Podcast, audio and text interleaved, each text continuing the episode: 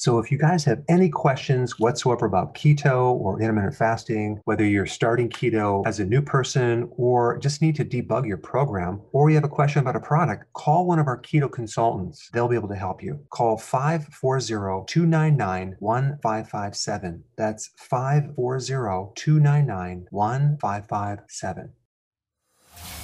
Welcome to the Dr. Berg Healthy Keto and Intermittent Fasting Podcast. Now, your host, the man taking your health to a whole new level, Dr. Eric Berg. Hey guys, we're going to answer the question should your dog do intermittent fasting or not? Okay? Well, first of all, dogs in the wild do not consume five meals a day. They don't consume three meals a day. They might eat a meal and they might not eat a meal till the next day or so.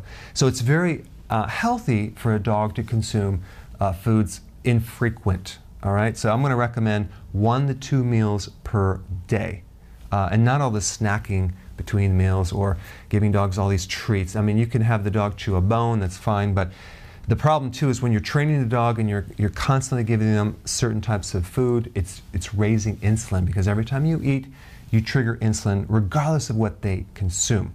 So lots of dogs nowadays are developing diabetes inflammatory conditions and arthritic conditions, not necessarily just because of the frequency of eating, is what they're eating.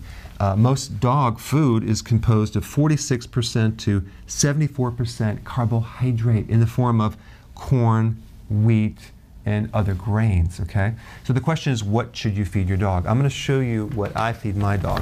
Here's a great uh, product, it's called Orijen, um, and Orijen is from Canada. Check this out zero grains, potatoes, tapioca, or plant proteins. A dog was not designed to consume that many grains. It has grass fed fish, deboned chicken, deboned turkey, flounder, whole eggs, Atlantic mackerel, and that's wild caught, chicken liver, turkey liver, chicken heart. I mean, this is exactly what dogs are designed to consume, um, but no grains. It's a bit pricey, but it's extremely healthy for a dog. Okay? My dog loves it, by the way. So you might want to find something like this that just doesn't have the grains. All right? Thanks for watching. Hey, if you haven't already subscribed, press the button below and I will keep you in the know. Hey, that rhymes.